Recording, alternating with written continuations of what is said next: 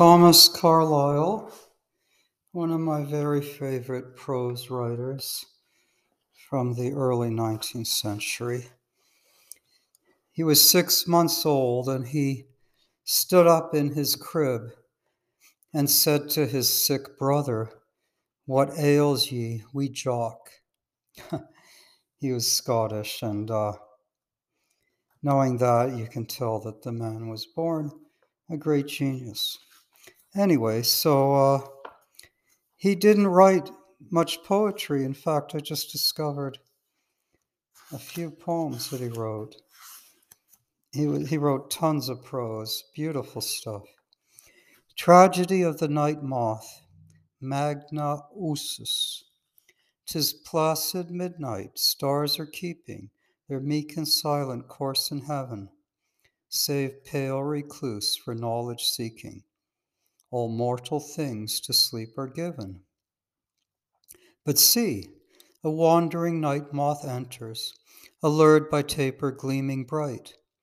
A while keeps hovering round, then ventures on Goethe's mystic page to light. With awe she views a candle blazing, a universe of fire it seems to moss savant with rapture gazing, or font whence, whence life and motion streams. What passions in her small heart whirling, hopes boundless, adoration dread. At length her tiny pinions twirling, she darts and puff. The moth is dead. The sullen flame for her scarce sparkling gives but one hiss, one fitful glare. Now bright and busy, now all darkling, she snaps and fades to empty air her bright gray form that spreads so slimly. Some fan she seemed a pygmy queen. Her silky cloak that lay so trimly, her wee, wee eyes that looked so keen. Last moment here, now gone forever, to naught are past with fiery pain. And ages circling round shall never give to this creature shape again. Poor moth, near weeping, I lament thee. Thy glossy form, thy instant woe, 'twas zeal for things too high that sent thee from cheery earth to shades below. Short speck of boundless space was needed for home, for kingdom, world to thee. Where it passed unheeding, as unheeded, thy little life from sorrow free. But Cyrene hopes from out thy dwelling entice thee, bade thee earth explore. Thy frame, so late with rapture swelling, is swept from earth for evermore.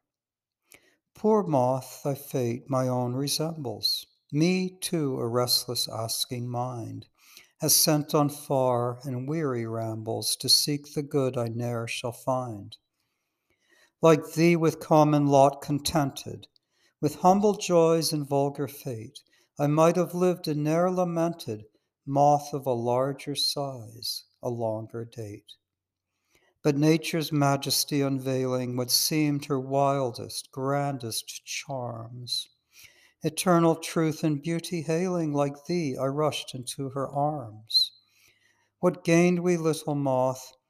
Thy ashes, thy one brief parting pang may show and thoughts like these for soul that dashes from deep to deep are death more slow.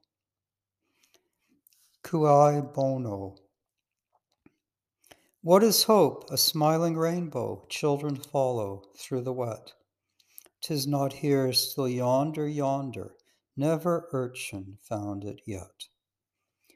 What is life? A thawing ice board on a sea with sunny shore Gay we sail, it melts beneath us, we are sunk and seen no more. What is man? A foolish baby, vainly strives and fights and frets, demanding all, deserving nothing. One small grave is what he gets. The beetle. Poor hobbling beetle needs not haste should traveler, traveler thus alarm?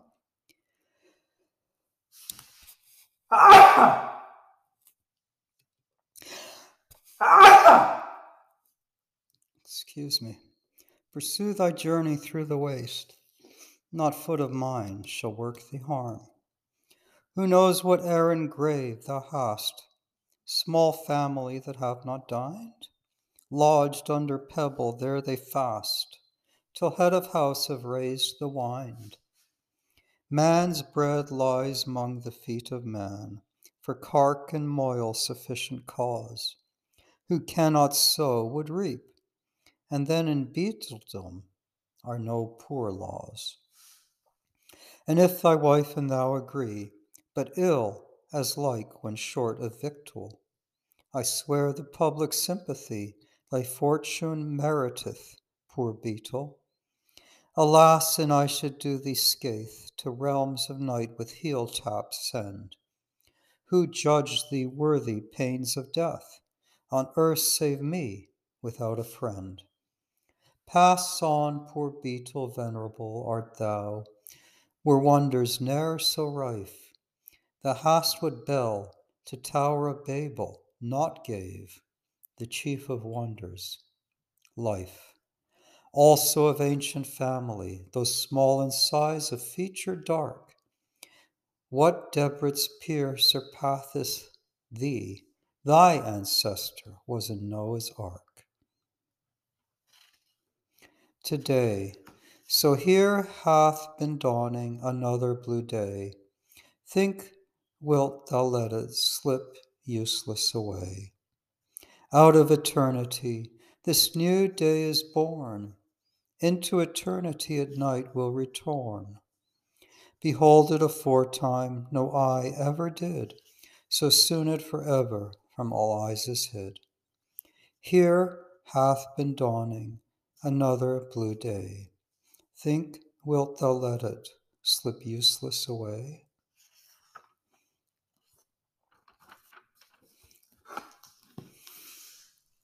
And we'll go on to the great Edmund Spenser.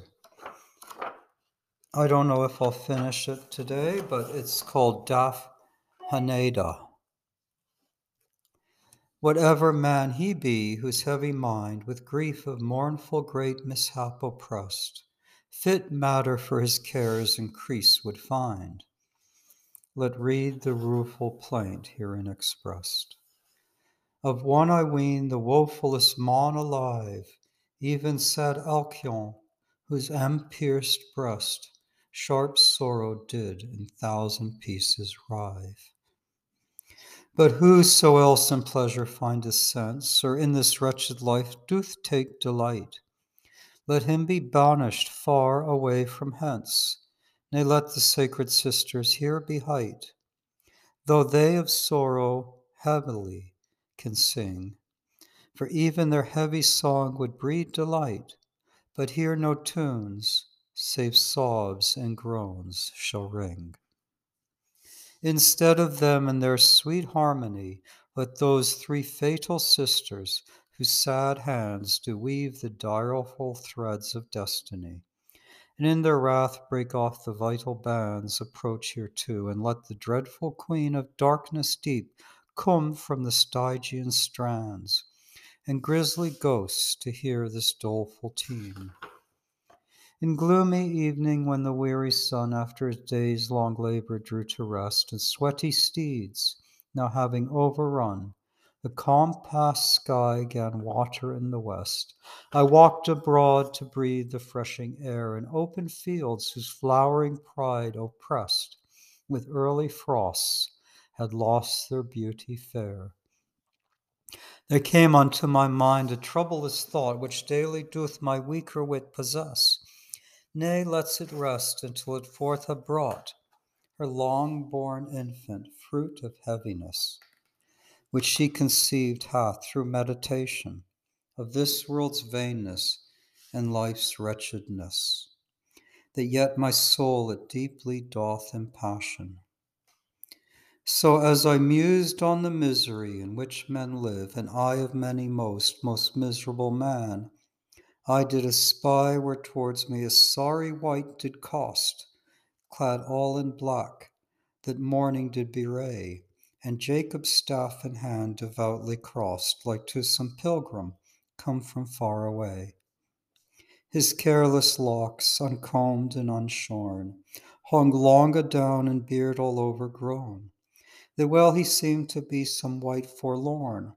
Down to the earth his heavy eyes were thrown. His loathing light, and ever as he went, he sighed soft and inly deep did groan, as if his heart in pieces would have rent.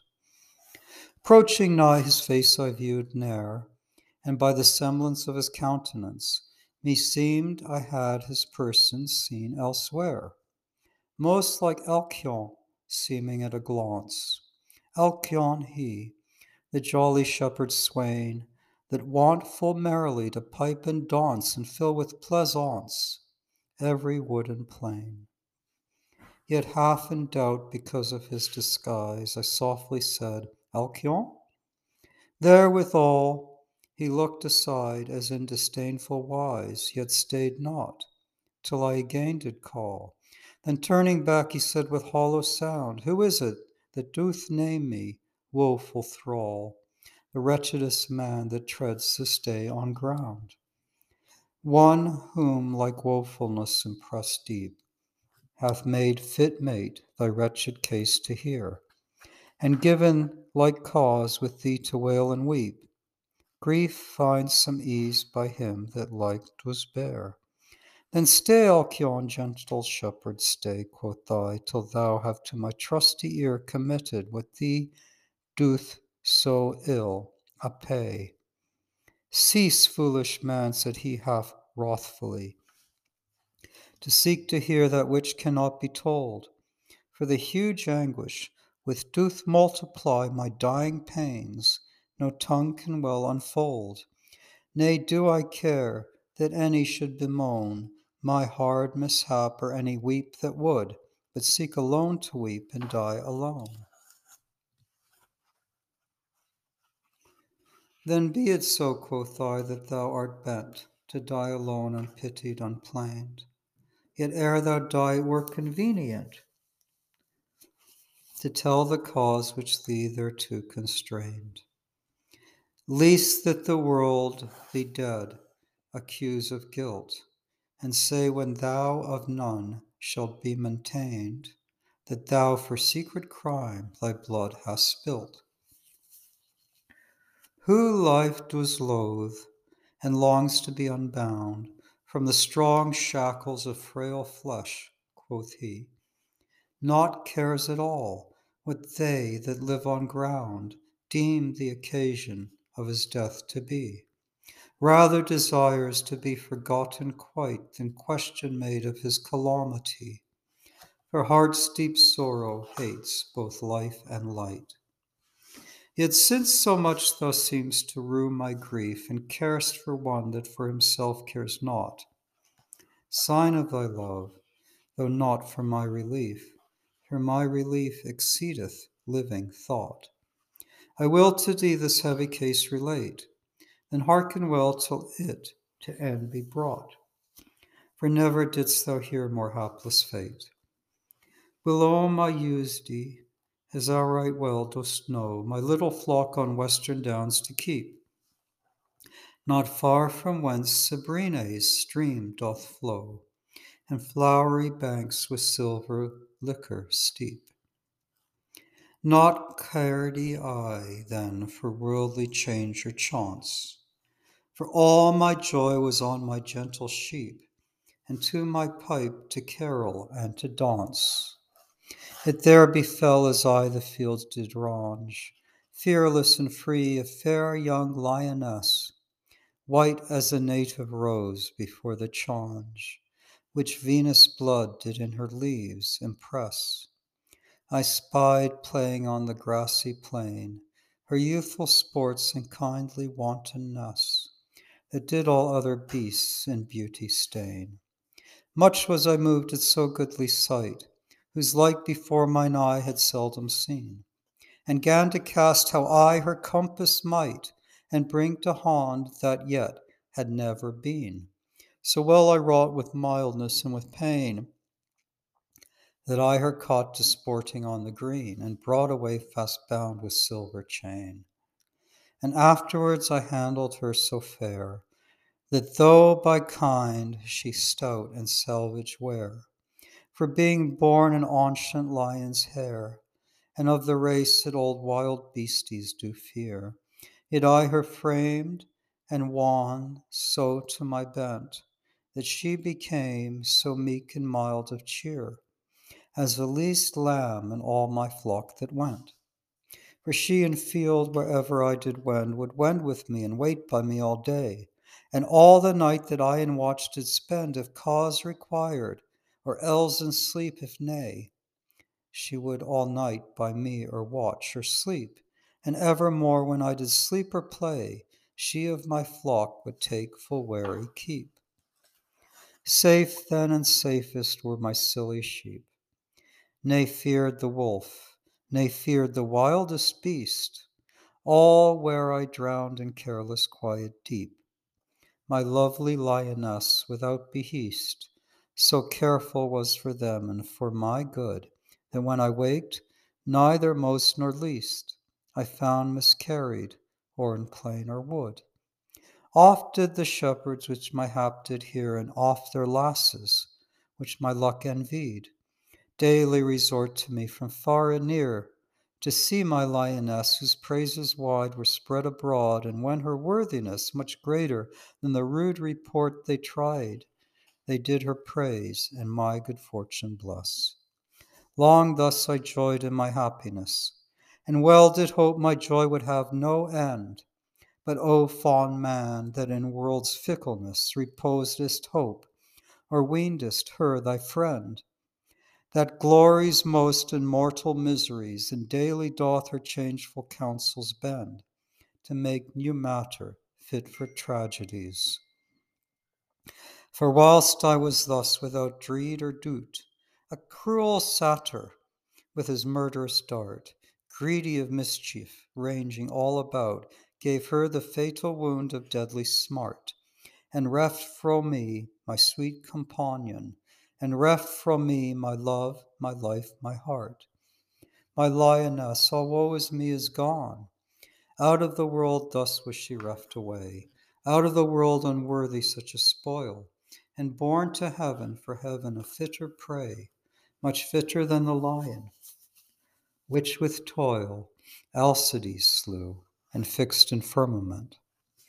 Her now I seek throughout this earthly soil, and seeking miss and missing do lament. Therewith he gan afresh to wail and weep, that I, for pity of his heavy plight, could not abstain my eyes with tears to steep. But when I saw the anguish of his spite, ma some deal allayed, I him bespake again. Certes, Alcyone, painful is thy plight, that it in me breeds almost equal pain. It doth not my dull wit well understand the riddle of thy loved lioness, for rare it seems in reason to be scanned that man who doth the whole world's rule possess should to a beast his noble heart embase and be the vassal of his vassaless. Therefore, more plain I read this doubtful case. Then sighing sore, Daphne, thou knewest, quoth he, she now is dead, nay, more injured to say, but fell to ground for great extremity, that I, beholding it with deep dismay, was much appalled, and lightly him uprearing, revoked life that would have fled away. All were myself through grief and deadly drearing. Then gan I him to comfort all my best, and with mild counsel strove to mitigate the stormy passion of his troubled breast. But he thereby was more impassionate, as stubborn steed that is with curb restrained becomes more fierce and fervent in his gait, and breaking forth at last, thus diurnally plained. What man henceforth that breatheth vital air will honor heaven or heavenly powers adore, which so unjustly do their judgments share amongst earthly wights as to afflict so sore the innocent as those which do transgress, and do not spare the best or fairest more than worst or foulest, but do both oppress. If this be right, why did they then create the world so fair, since fairness is neglected? Or we be they themselves immaculate, if purest things be not by them respected? She fair, she pure, most fair, most pure she was. It was by them as thing impure, rejected, yet she in pureness heaven itself did pass in pureness and in all celestial grace, that men admire in goodly womankind. She did excel and seemed of angels' race, living on earth like angel new divined, adorned with wisdom and with chastity, and all the dowries of a noble mind, which did her beauty much more beautify. No age hath bred, since fair Astrea left the sinful world, more virtue in a wight. But when she parted hence, with her she reft great hope, and robbed her race of bounty quite. Well may the shepherd lasses now lament, for double loss by her hath on them light, to loose both her and bounty's ornament. Nay, let Eliza, royal shepherdess, the praises of my parted love envy, for she hath praises in all plenteousness powered upon her like showers of Castaly, by her own shepherd, Colin, her own shepherd, that her with heavenly hymns doth deify, of rustic muse full hardly to be bettered. She is the rose, the glory of the day, and mine the primrose in the lowly shade. Mine, ah, not mine, amiss I mine did say, not mine but his, which mine a while her made. Mine to be his, with him to live for aye. Oh, that so fair a flower so soon should fade, and through untimely tempest fall away. She fell away in her first age of spring, whilst yet her leaf was green and fresh her rind, and whilst her branch fair blossoms forth did bring, she fell away against all course of kind. For age to die is right, but youth is wrong. She fell away like fruit blown down with wind. Weep, shepherd, weep, to make my under song. What heart so starny hard, but that would weep and pour forth fountains of incessant tears? What Timon but would let compassion creep into his breast and pierce his frozen ears. Instead of tears, whose brackish bitter well I wasted have, my heart blood dropping wears, to think to ground how that fair blossom fell. It fell she not as one enforced to die, nay, died with dread and grudging discontent, but as one toiled with travail down doth lie so lay she down as if to sleep she went, and closed her eyes with careless quietness, the while soft death away her spirit hent, and soul assoiled from sinful fleshliness. Yet ere that life her lodging did forsake, she all resolved and ready to remove, calling to me, A me, this wise bespake, Alcyone, all my first and latest love, Ah, why does my Alcyone weep and mourn, and grieve my ghost that ill might him behoove, as if to me had chanced some evil turn? I, since the messenger is come for me that summons souls unto the bridal feast of his great Lord, must needs depart from thee, and straight obey his sovereign behest. Why should Alcyone then so sore lament that I from misery shall be released and freed from wretched long imprisonment. Our days are full of dolor and disease, our life afflicted with incessant pain, that naught on earth may lessen or appease. Why then should I desire here to remain? Or why should he that loves me sorry be for my deliverance? Or at all complain my good to hear, and toward joys to see. I go and long desired have to go. I go with gladness to my wished rest, whereas no world's sad care nor wasting woe may come their happy quiet to molest. But saints and angels in celestial thrones eternally him praise that hath them blessed. There shall I be amongst those blessed ones. Yet ere I go, a pledge I leave with thee of the late love, the which betwixt us passed. My young Ambrosia, in lieu of me, love her, so shall our love forever last. Thus, dear adieu, whom I, make, whom I expect ere long. So having said away, she softly passed. Weep, shepherd, weep, to make mine under song. So soft as I record those piercing words, which yet are deep engraven in my breast, and those last deadly accents, which like swords did wound my heart and rend my bleeding chest, with those sweet sugared speeches do compare, the which my soul first conquered and possessed, the first beginners of my endless care. And when those pallid cheeks and ashy hue, in which sad death his portraiture had writ, and when those hollow eyes in deadly view, on which the cloud of ghastly night did sit, I matched with that sweet smile and cheerful brow, which all the world subdued unto it. How happy was I then and wretched now! How happy was I when I saw her lead the shepherd's daughters dancing in a round. How trimly would she trace and softly tread the tender grass with rosy garland crowned. And when she listed vaunts her heavenly voice, both nymphs and muses nigh she made astound, and flocks and shepherds caused to rejoice. But now, ye shepherd lasses, who shall lead your wandering tropes or sing your virelays? Or who shall dight your bowers, since she is dead, that was the lady of your holy days? Let now your bliss be turned into bale and into plaints convert your joyous plays, and with the same fill every hill and dale.